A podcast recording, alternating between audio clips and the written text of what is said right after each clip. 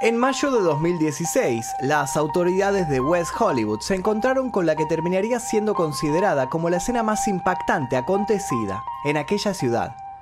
En mis casi 30 años nunca he estado involucrado en un crimen más atroz que este, llegó a declarar el sargento del departamento del alguacil del condado de Los Ángeles. Los periodistas también quedaron impactados, todos se juntaban en los cafés de la zona a hablar de los afortunados que eran por tener la chance de poder cubrir una historia tan espeluznante. El doctor de la oficina del forense habló con voz temblorosa en el juicio. Nunca he visto esto antes, soltó, y dudo que casi ningún patólogo forense en este país o en el extranjero lo haya hecho. Es extremadamente raro. El brutal episodio no solo parecía haber salido de una película de terror, sino que no tardarían en descubrir que efectivamente estaba basado en una ficción, pero no en una historia del séptimo arte, sino en una novela gráfica. El autor de un aclamado cómic había trasladado las sangrientas viñetas de su obra a la realidad, dando lugar a lo que se terminaría popularizando como el caso Blake Level. Pero antes de avanzar, quiero que me comenten aquí debajo cuál es el cómic más sangriento que hayan leído. Seguramente leyeron alguna historia, algún manga, tal vez puede ser japonés, alguna historieta. Quiero que me comenten cuál fue el más turbio que leyeron y qué les pareció. En mi caso he leído varios, pero creo que tal vez la saga de Walking Dead es bastante salvaje, o si no, cualquier historia de Frank Miller también, también es muy turbia. Y si vamos por el caso del manga japonés, toda la obra de Junji Ito me parece terriblemente oscura y turbia y se las recomiendo mucho si es que no leyeron, por ejemplo, Uzumaki. Así que comenten aquí debajo que vamos a estar debatiendo sobre cómics oscuros el día de hoy. Y también les recuerdo que hay una versión sin censura de este video que la pueden ver los que son miembros del canal. Para unirse toquen el botón que está aquí debajo y luego van a la pestaña comunidad. Ahora sí comencemos.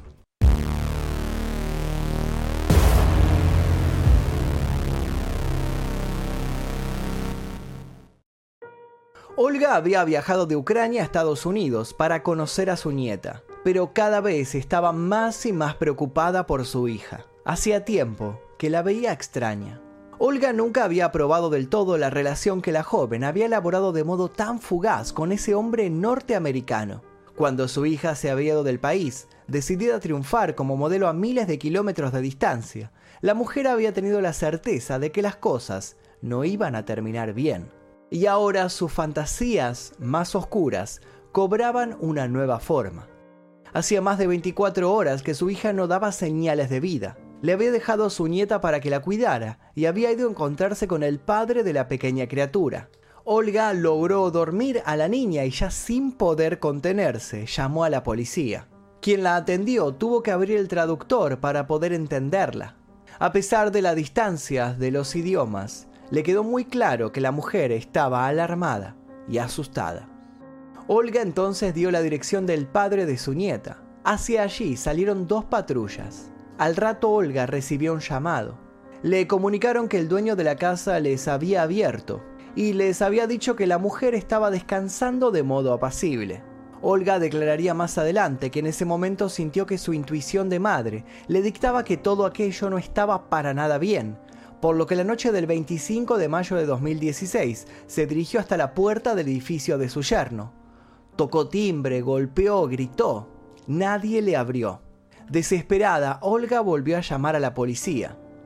Eso, más los testimonios de varios testigos que habían visto a la mujer haciendo un escándalo, provocó que a la mañana siguiente las patrullas se dirigieran una vez más al sitio. Esta vez, tras ser ignorados, los agentes irrumpieron en la casa y se encontraron con un reguero de sangre que llevaba hasta el dormitorio principal.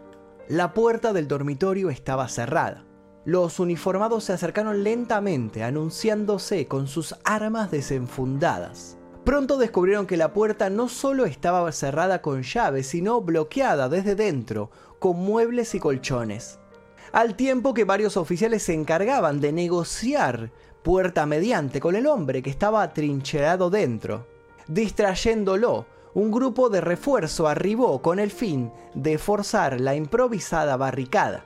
El hombre les repetía una y otra vez que no había sucedido nada malo, pero que no los podía dejar pasar. En su teléfono, mientras tanto, amigos y familiares le decían que mantuviera la calma y que se entregara a la policía. El hombre, sin embargo, no atinó a seguir los consejos. La policía, sabiendo que dentro podía haber alguien corriendo peligro de muerte, dejó de darle tantas vueltas al asunto y arremetió contra la puerta. Una vez dentro, lo primero que vieron fue al hombre. Estaba en ropa interior. Tenía el cuerpo salpicado de sangre y el rostro lleno de moretones. Se llamaba Blake Level y era, entre otras cosas, el autor de una novela gráfica llamada Síndrome, una novela gráfica explícitamente violenta. Detrás de Blake había un bulto rojo. Las perversiones descritas en su novela no eran nada comparadas con lo que había sucedido dentro de aquella habitación. Pero no nos adelantemos. Comencemos por el principio. El padre de Blake Level era un conocido magnate de la construcción que se hizo famoso en los años 70 por ser el primer regatista canadiense en dar positivo en una prueba antidoping en los Juegos Olímpicos. Su madre, por otro lado, era hija de los fundadores de una importante compañía de plásticos, como es de suponerse Blake, que nacería en mayo de 1981 en Canadá, se crió en el seno de una familia rica y poderosa, por lo que pasó toda su infancia y juventud rodeado de lujos. Él y su pequeño hermano Cody, al que esta historia volverá más adelante, pasaron sus primeros años en un elitista barrio de Forest Hill. Tuvieron días llenos de viajes y caprichos consentidos, hasta que la aparente vida feliz y material de la familia se deshizo. Los padres de los pequeños se divorciaron y los hasta entonces inseparables hermanos tuvieron que aceptar que ya no vivirían bajo el mismo techo. Cody se marchó a vivir con su padre, mientras que Blake se quedó en la casa familiar junto a su madre. Aquello supuso una brecha emocional para el niño, que dejó de frecuentar a su progenitor y se volvió más retraído y algo más frívolo con su círculo íntimo. Cuando cumplió la mayoría de edad, Blake accedió a una cantidad mensual de dinero destinada por su familia a cubrir sus gastos, por lo que no tuvo aprietos económicos y pudo desarrollarse de modo lento pero sin pausa en sus pasiones. Convencido de que sería lo mejor para su carrera profesional, se mudó a Los Ángeles y se inició como creador de cómics, guionista de cine y director de animación. Entre sus trabajos más conocidos se encuentra la adaptación televisiva de Spaceballs, la película de Mel Brooks, o la dirección del largometraje Bolt. A sus 30 años, su madre falleció de cáncer cerebral y Blake se enfocó en poder quedarse con el millonario patrimonio familiar. Terminaría heredando la casa en la que había pasado su niñez, una colección de arte rica en ejemplares extraños y unos cuantos millones de dólares. El dinero y su nuevo estatus lo convirtieron rápidamente en un artista buscado por los estudios. Además, en 2010, había editado una novela gráfica que había lanzado su nombre al universo de las grandes futuras promesas. Se trataba de la ya mencionada Síndrome, la novela que tiempo después dejaría de ser tan solo una ficción, para convertirse en el manual que seguiría al momento de cometer el hecho que lo terminaría de catapultar no ya como una eminencia creativa, sino como un despiadado asesino. La trama de síndrome sigue la búsqueda de un médico para probar su teoría de que puede aislar la raíz del mal en el cerebro y solucionarlo, probando su experimento con un asesino en serie. Síndrome contiene inquietantes dibujos y una trama no apta para estómagos sensibles. Blake consiguió varias nominaciones y reconocimientos por su labor al escribir tan mórbida historia. En el ambiente empezó a ser catalogado como un hombre innegablemente excéntrico, pero bondadoso y agradable. En aquella época el escritor conoció a su futura mujer, Amanda Brown, con la que contrajo matrimonio en 2011 y tuvo su primer hijo. A ojos de todos, la pareja parecía perfecta y sólida, sin embargo, cuando Amanda estaba embarazada de su segundo hijo en 2015, Blake se marchó del hogar sin muchas explicaciones y pidiendo la inmediata separación. Sus más cercanos intentaron hablar con él sin entender qué estaba pasando. Lo empezaron a notar disperso, paranoico, algo evasivo. Hasta hacía unos meses se había mostrado muy feliz con su vida familiar y con su oficio. Pero ¿qué era lo que le estaba pasando? ¿Por qué se aislaba así ahora? ¿Qué pasaba por la cabeza de Blake Level? Muchos fueron los que se lo preguntaron, pero el consenso fue asumir que todo tenía que ver con una crisis de la mediana edad, con situaciones de la vida cotidiana, con dinámicas de la intimidad no resueltas. Nadie se imaginaba que apenas una semana después de formalizar su ruptura, el guionista iba a anunciar sonriente que tenía una nueva novia. La misma se llamaba Iana Cassian y provenía de Ucrania. Iana Cassian era una abogada de 30 años cuyo sueño era establecerse en Los Ángeles, perfeccionar su inglés, formar su propia familia y establecerse como modelo. Nuevamente la pareja parecía hecha a la medida y Anna y Blake se mostraban sonrientes, felices y ambiciosos, llenos de expectativa por crecer en la industria del entretenimiento. Cuando Yana estuvo finalmente establecida en Beverly Hills, Blake la agasajó con viajes, cenas y regalos que pretendían, ante todo, impresionarla. Muestra de esto es el Mercedes descapotable que dejó para ella en la puerta de su hogar. Yana se sintió de pronto en una especie de sueño dorado, donde todo lo que deseaba se cumplía y donde la esperaba un sublime ascenso que la convertiría en una estrella respetada y admirada todo mientras disfrutaba de lo que creía que era el amor pasional y genuino de su reluciente pareja, aquel millonario al que todos miraban con estima, tanto por su inminente talento como por su abultada cuenta bancaria. Sin embargo, el hombre no estaba siendo para nada transparente con Yana. Blake tenía algunos secretos. Adentrémonos en este oscuro mundo que el autor mantenía entre sombras. ¿Recuerdan a Cody, el hermano menor de Blake con el que se crió y luego se separaron? Bueno, resulta que Cody, ya adulto, había desarrollado un vicio que se había vuelto potencialmente peligroso, como suele suceder con todos los vicios. Cody participaba en juegos de póker de alto riesgo, especialmente en un circuito llamado Molly's Game, y que sería llevado a la pantalla por Aaron Sorkin. El año anterior a conocer a Yana, Liebel estaba terriblemente nervioso por las deudas de juego de su hermano, con ciertos jugadores de cartas. Jugadores de esos que no se toman muy bien perder. Liebel había dicho a uno de sus amigos en una ocasión que temía que las deudas de juego de su hermano terminaran salpicándolo a él o a su familia. La principal línea de trabajo de Cody era desarrollar bienes raíces y administrar su propio sello discográfico. Sin embargo, Blake había dejado claro que según su visión, aquello no era más que una pantalla y tarde o temprano un grupo de matones silenciosos le enseñarían al menor de los Level que no era buena educación tener buena suerte cuando se juega con mafiosos rusos. Tan grande era la paranoia de Blake que por eso se había alejado de su familia, incluso de su mujer embarazada y de sus hijos. ¿Todo esto acaso tenía sentido? ¿Por qué entonces había iniciado una nueva relación con Gianna?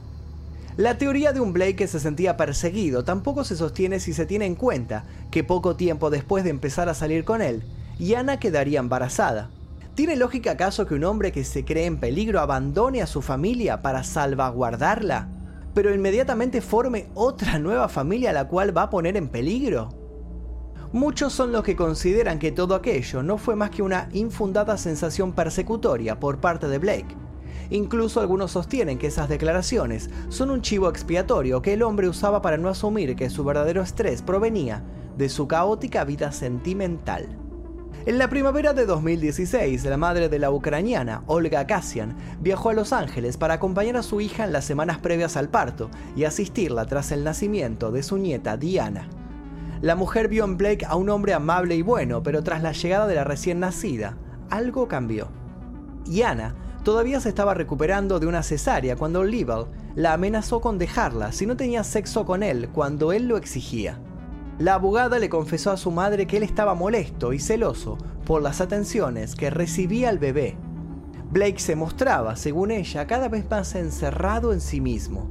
A mediados de mayo de ese mismo año, la policía arrestó a Blake y Ana no tardó en acudir a la prisión para pedir explicaciones, suponiendo que todo se trataba de un malentendido. Sin embargo, se topó con una noticia que la dejaría estupefacta. Blake estaba acusado de cometer una agresión sexual grave. La víctima en cuestión era una mujer llamada Constant Bukafurri. Pero ¿quién era Constant?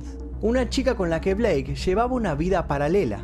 De hecho, vivía con ella en otra de sus viviendas a pocos kilómetros de donde estaba instalado con la flamante madre de su nueva hija. Blake quedó en libertad bajo una fianza de 100 mil dólares, pero antes de que el millonario regresase al apartamento de Beverly Hills, y Anna, enojada y dolida por lo que había descubierto, ya se había llevado a su hija con su madre a un hotel. Es importante en este momento del relato remarcar que si Blake no hubiera podido comprar su libertad mediante una fianza que él pagó, nada de lo siguiente hubiera sucedido. ¿Fue realmente Blake sometido a análisis psicológicos y psiquiátricos pertinentes tras realizar este abuso sexual? ¿O bastaron simplemente unos cuantos billetes para que se considerara que no era una amenaza? El 23 de mayo de 2016, Yana, Olga y la pequeña estaban de compras cuando el celular de Yana sonó. Era Blake. Decía estar arrepentido y necesitar pasar tiempo con ella, a solas, para resolver sus problemas. La mujer lo pensó. Al rato le dijo a su madre que por favor cuidara a su hija que algo tenía que hacer. Fue la última vez que Olga vio a Yana con vida. Lo que siguió a continuación fue la secuencia que describimos al principio. Olga dejó de tener comunicación con su hija y de modo desesperado trató de dar con ella en vano, hasta que la policía entró a la fuerza al departamento de Blake y encontró al hombre golpeado. Detrás de él estaba Yana, o lo que quedaba de ella.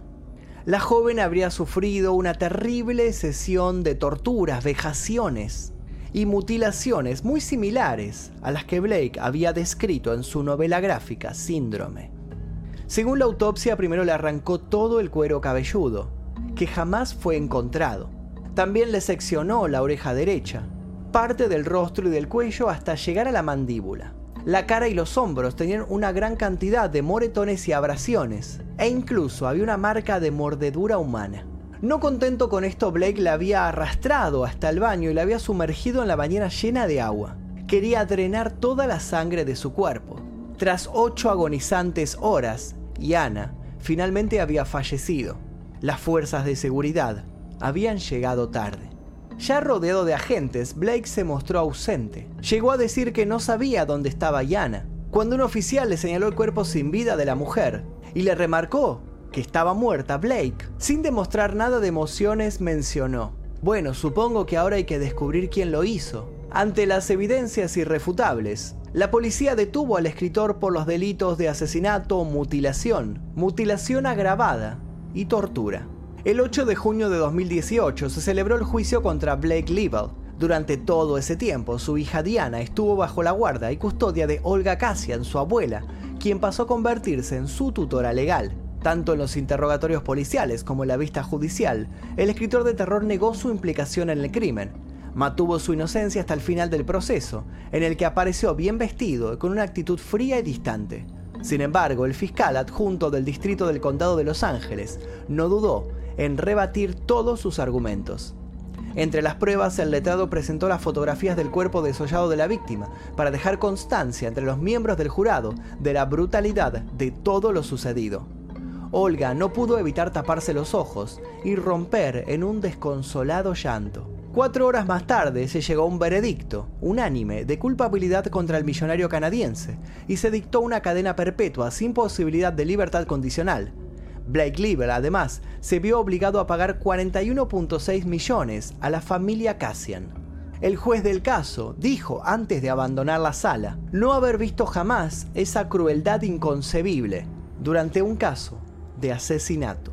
Por su lado, Síndrome sufrió a finales de 2006 una subida de ventas y nuevas ediciones no tardaron en agotarse. Sigue siendo considerada por muchos como una gran obra maestra. Todo el suceso abrió viejos dilemas en la prensa y la opinión pública. Muchos, horrorizados por lo sucedido, mencionaron que los siniestros guiones de Blake Leibel tenían que haber servido para alertar a todos de que estábamos frente a una persona desequilibrada. Sin embargo, bien sabido es que no se puede juzgar a la psicología de una persona por el carácter de su obra artística. ¿Acaso escribir sobre muertes convierte en potenciales asesinos a los escritores de género? ¿Cuánta gente terminaría enjuiciada de modo injusto de ser así? Años atrás estos debates generaron censuras arbitrarias y una ola de prejuicios que demostraron que se estaba tomando el camino erróneo. No fue la novela gráfica la que se manifestó por voluntad propia para devorar la vida de una inocente, sino que fue una persona con serios e innegables problemas la que decidió trasladar el baño de sangre del papel a la vida real, demostrando que los peores monstruos no están confinados en el universo de la imaginación, sino que se pasean entre nosotros, a diario, acechando, esperando el momento adecuado para actuar.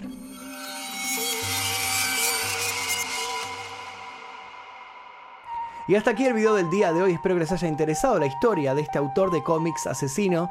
Me pareció que era una historia que no, no fue muy contada en español y que estaba bueno narrarla en este caso porque es muy interesante esta, este dilema, ¿no? De si los autores de cosas violentas pueden llegar a ser asesinos y la censura y todo esto. Me pareció que era muy muy interesante debatir esto. Les recuerdo la pregunta, ¿leyeron alguna vez algún cómic sangriento? ¿Cuál fue el que más los aterrorizó? Cómic, manga, puede ser cualquiera, cualquier cosa de ese estilo. Dejen sus aquí debajo que vamos a estar debatiendo sobre esto. Por lo pronto le agradezco a todos los miembros del clan Mephisto que aparecen aquí porque gracias a ellos es que podemos realizar estos videos que son continuamente desmonetizados y ocultados en las recomendaciones de YouTube. Sin nada más que decir me despido, yo soy Magnum Mephisto y nos veremos seguramente en el próximo video. Adiós.